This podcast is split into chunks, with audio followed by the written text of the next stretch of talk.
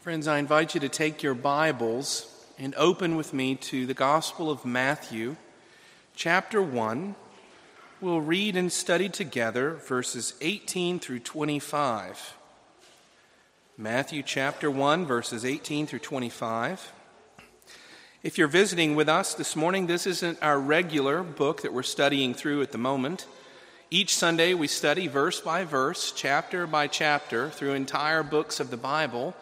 Yet on this Lord's Day, we're taking a one week break from our regular series to consider the incarnation of Christ, God who took on flesh and dwelt in the midst of his people. As, as we study this together, it's my prayer that you're encouraged, that the church is comforted, and that Christ is proclaimed. Matthew chapter 1, verses 18 through 25. This is the reading of God's holy, inerrant, and inspired word. Now, the birth of Jesus Christ took place in this way. When his mother Mary had been betrothed to Joseph, before they came together, she was found to be with child from the Holy Spirit. And her husband Joseph, being a just man and unwilling to put her to shame, resolved to divorce her quietly.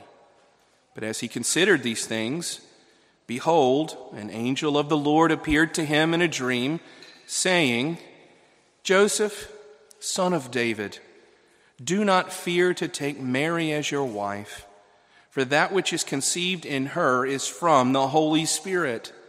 She will bear a son, and you shall call his name Jesus for he will save his people from their sins.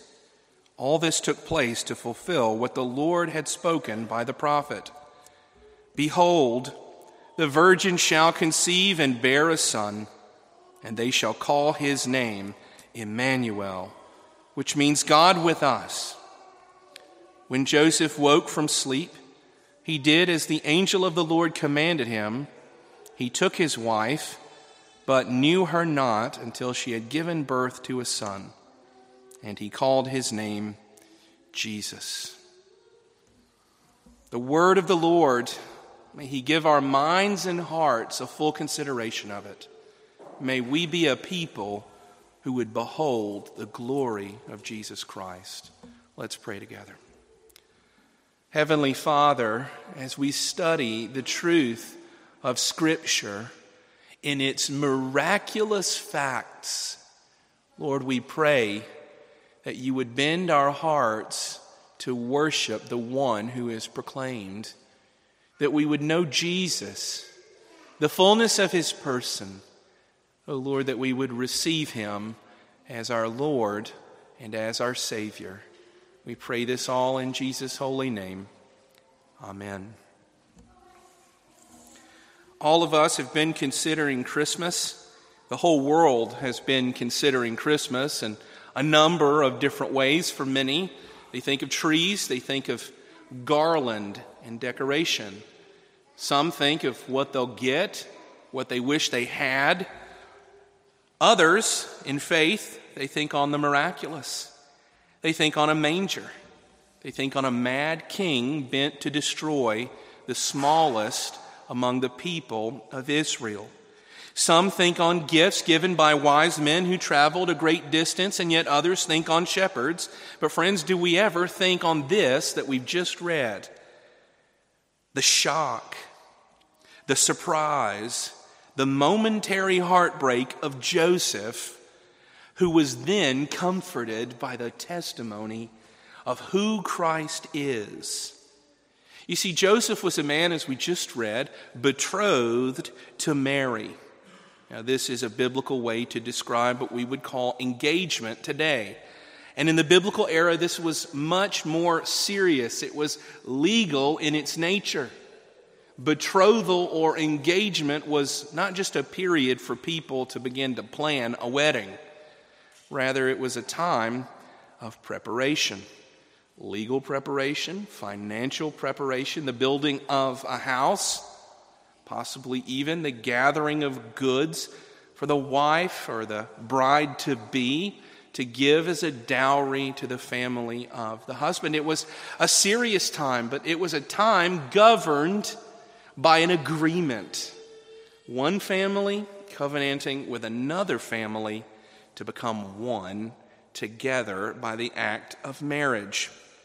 And what we've just read is that Joseph learned that his bride to be, this woman that is so seriously connected to him that he can already be called her husband and can be said to consider a divorce before they have even consummated the marriage, he's heard that this woman has a child within her.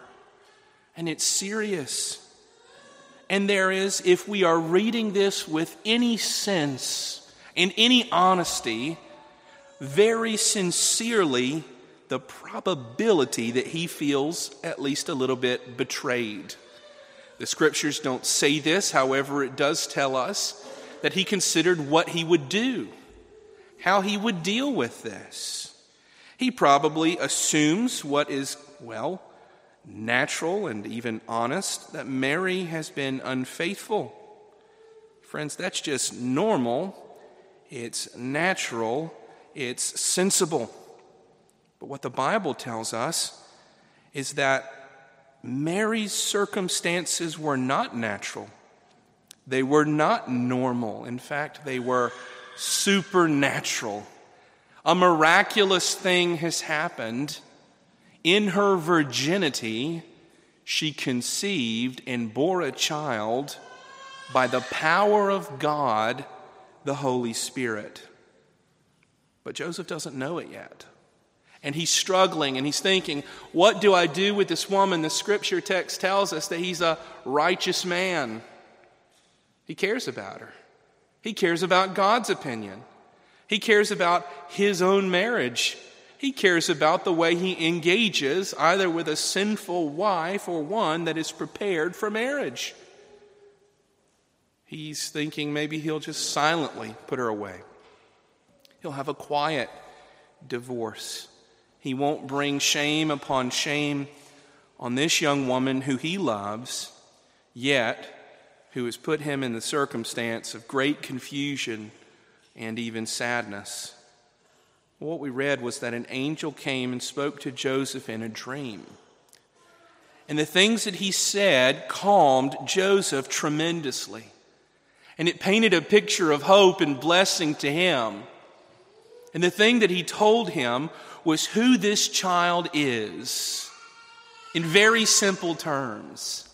And he did so by giving to Joseph the twofold name of Jesus, Emmanuel, here in this angelic dream, in this vision, in this blessing.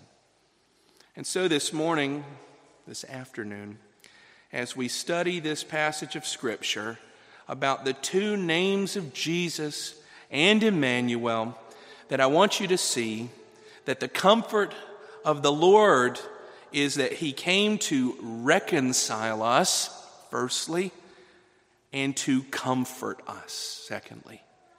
To reconcile us and to comfort us. Again, we've just said this. It's hard news that Joseph has received. It's understandable. Take yourself and put yourself in his shoes. You're engaged to someone you love, and then there's the appearance of infidelity. It would be painful, it'd be hard. And you're still at a place and at a moment in the relationship that things can be disposed of. And so, you know, that's where he finds himself.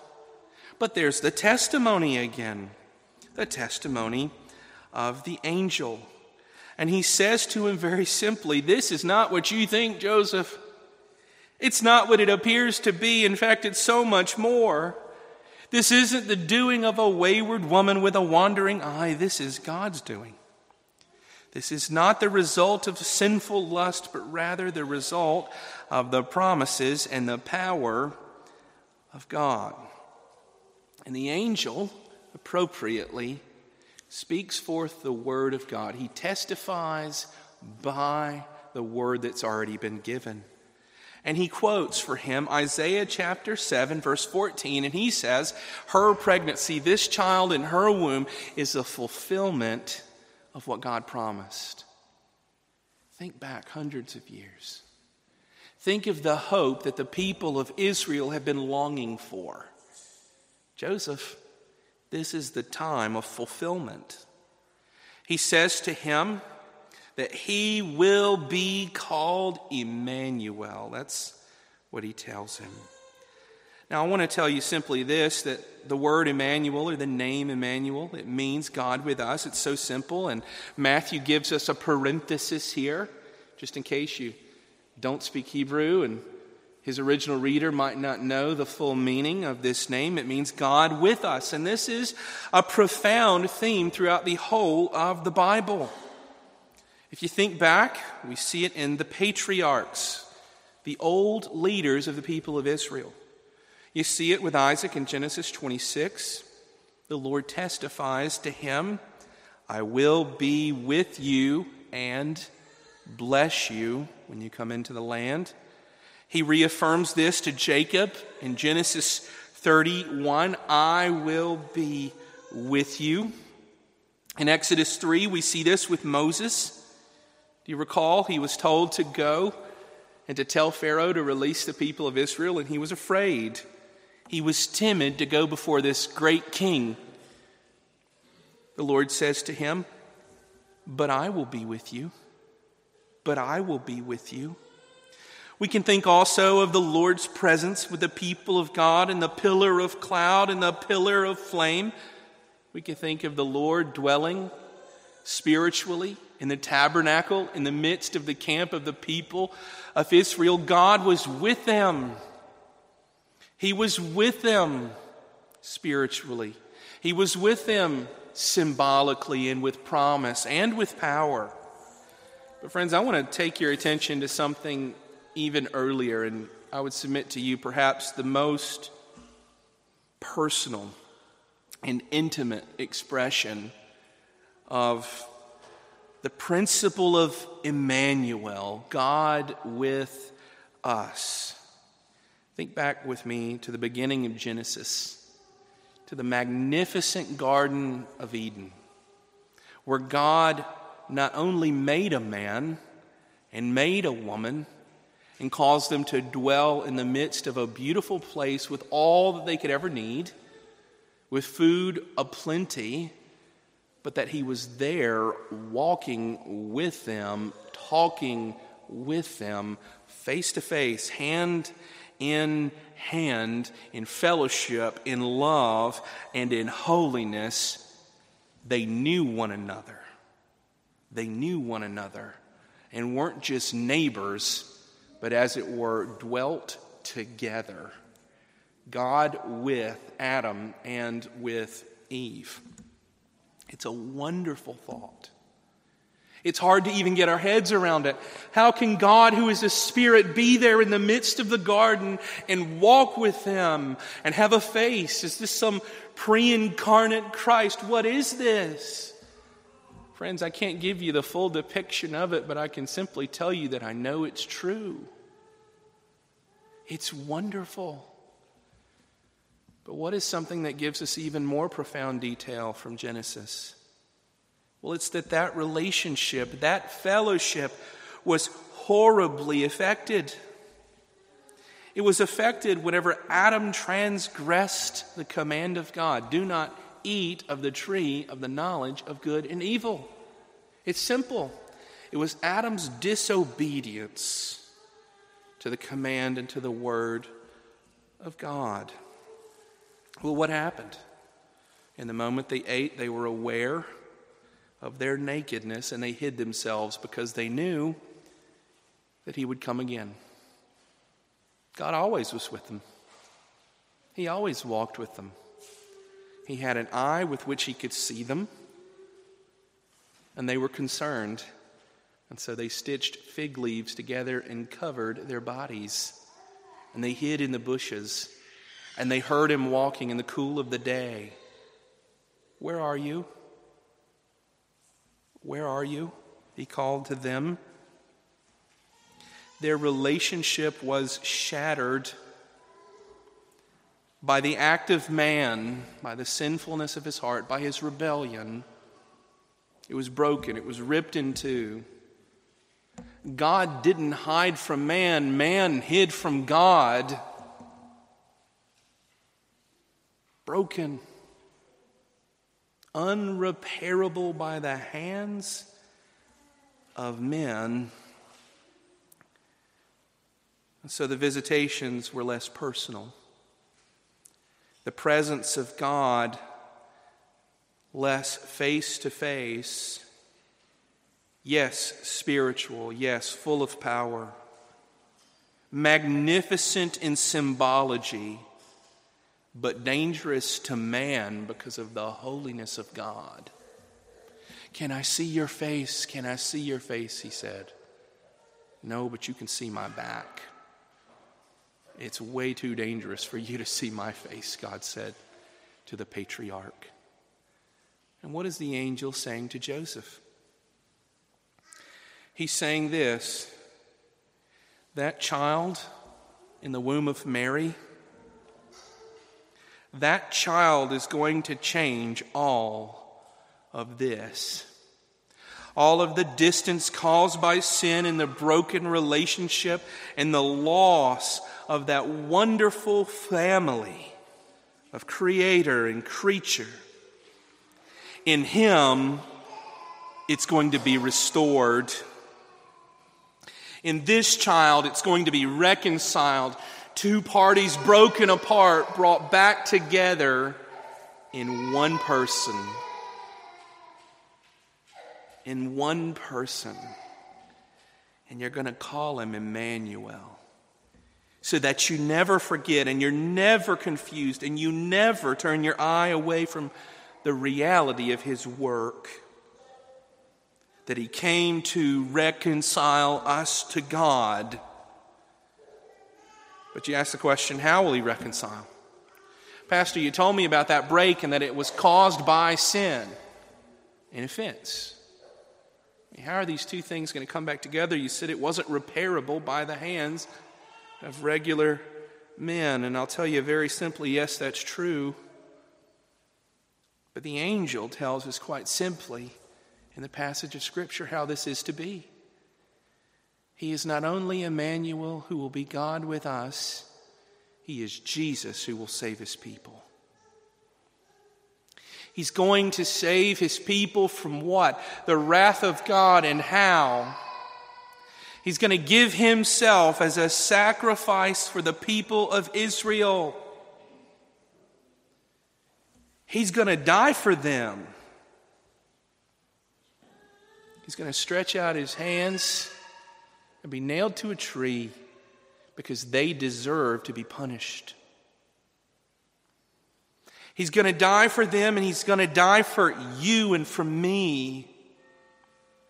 And he's going to bear the wrath of God against us, so much so that as if it were in a cup, the Lord would pour it out until there's nothing.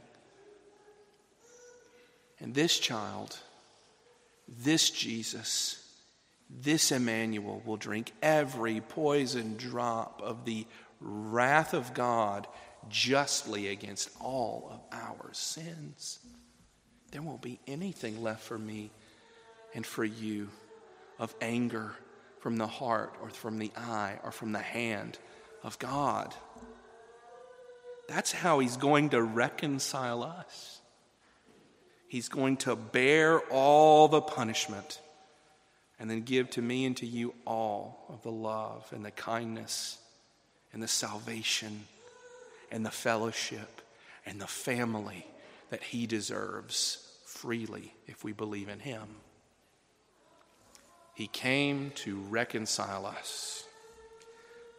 But secondly, he came to comfort us. He came to comfort us. On Friday night, we thought about the incarnation for the first time in the season. Christ took on our flesh. That's what the word incarnation even means.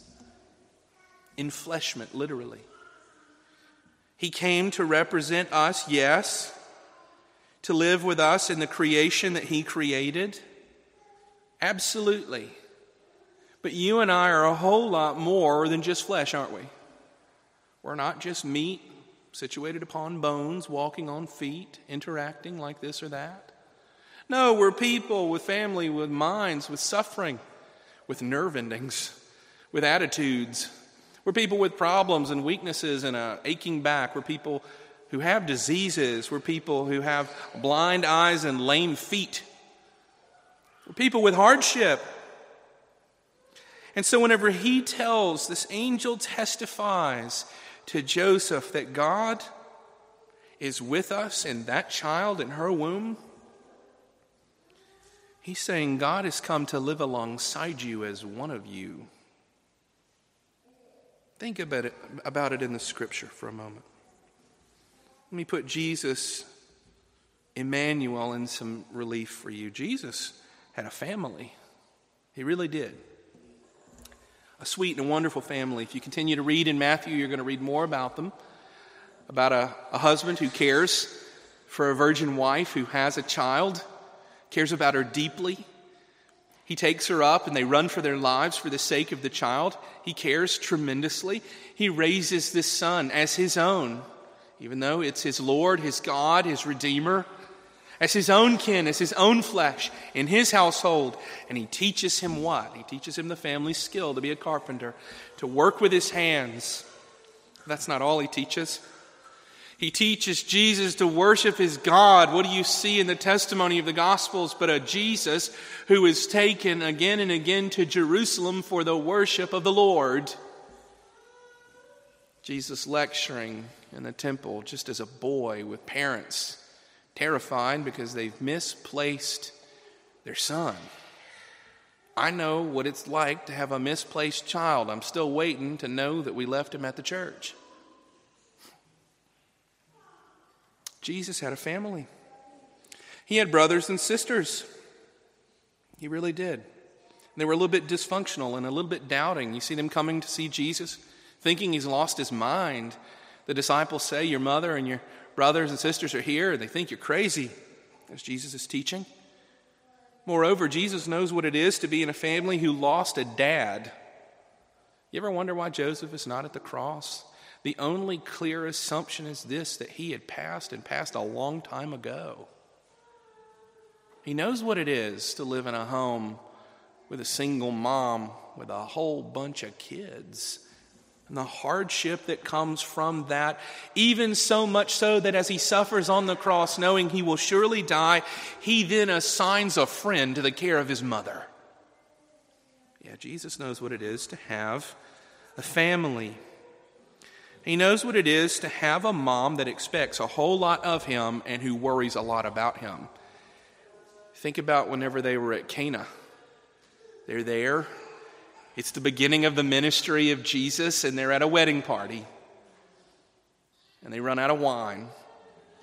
And Mary comes in grief and strife, and she says, Jesus, do something. Come on. Can't you do something? And he looks at his mom and says, It's not the time. And still, he honors her and honors his father and he cares for her request. Jesus knows what it is to have a family and a complicated one because he's God with us. Moreover, he knows what it is to be with regular people like you and with me.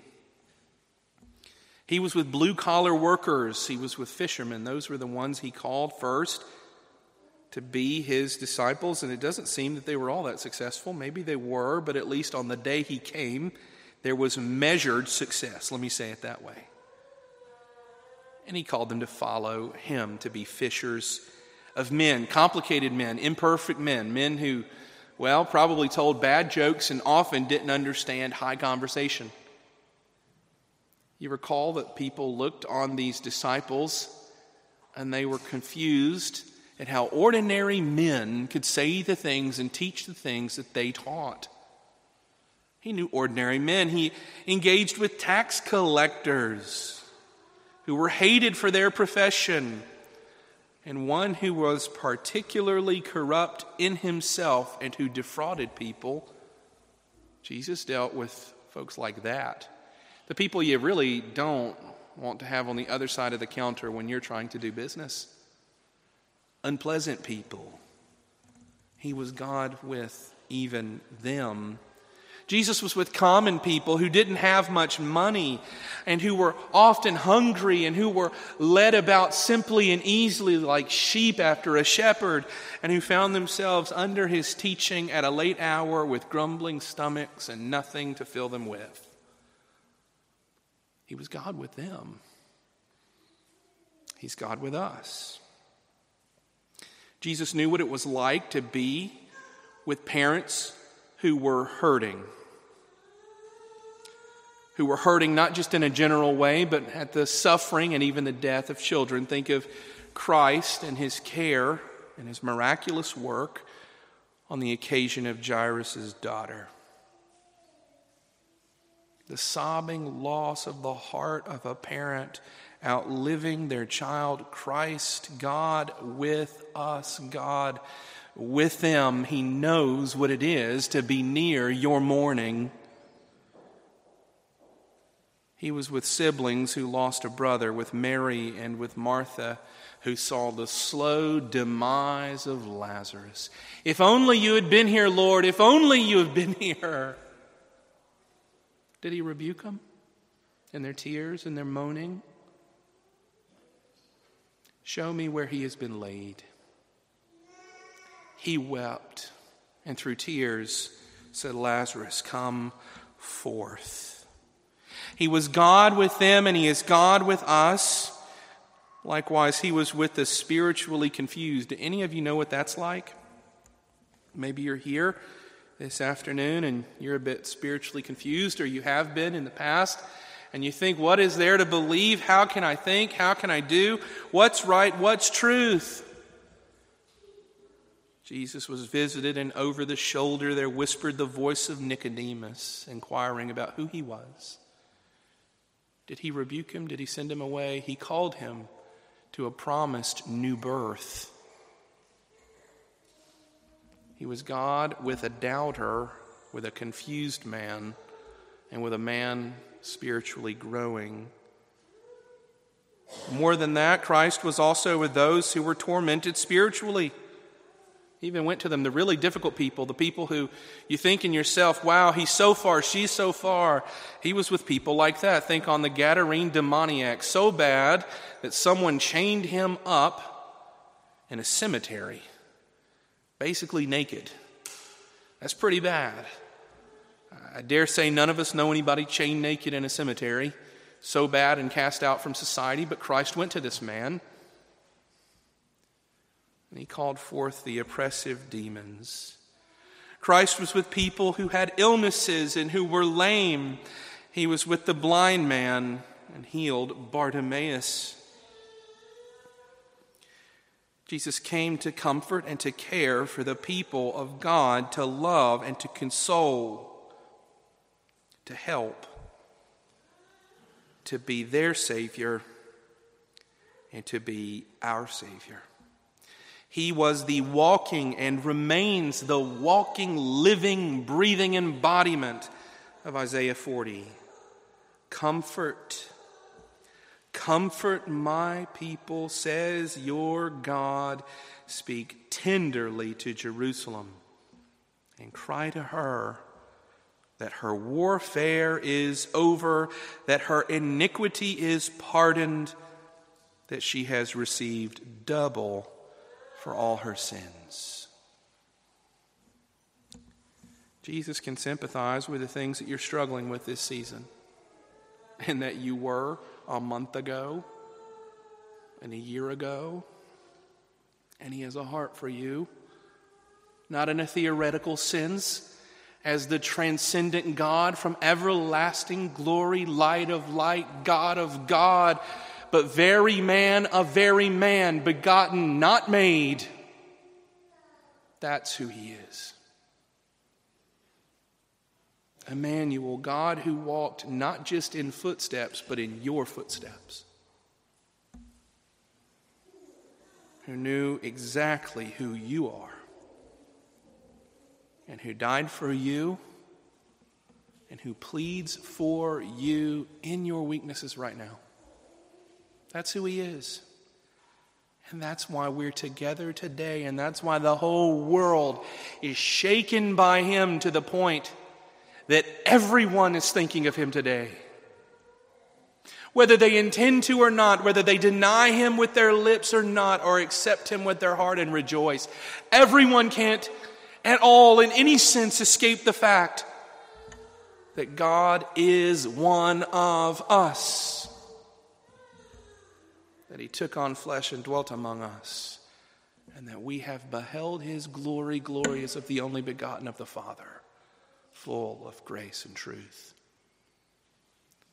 And friends, you think to yourself, well, what do I do with that, Pastor? I can't understand that, Pastor.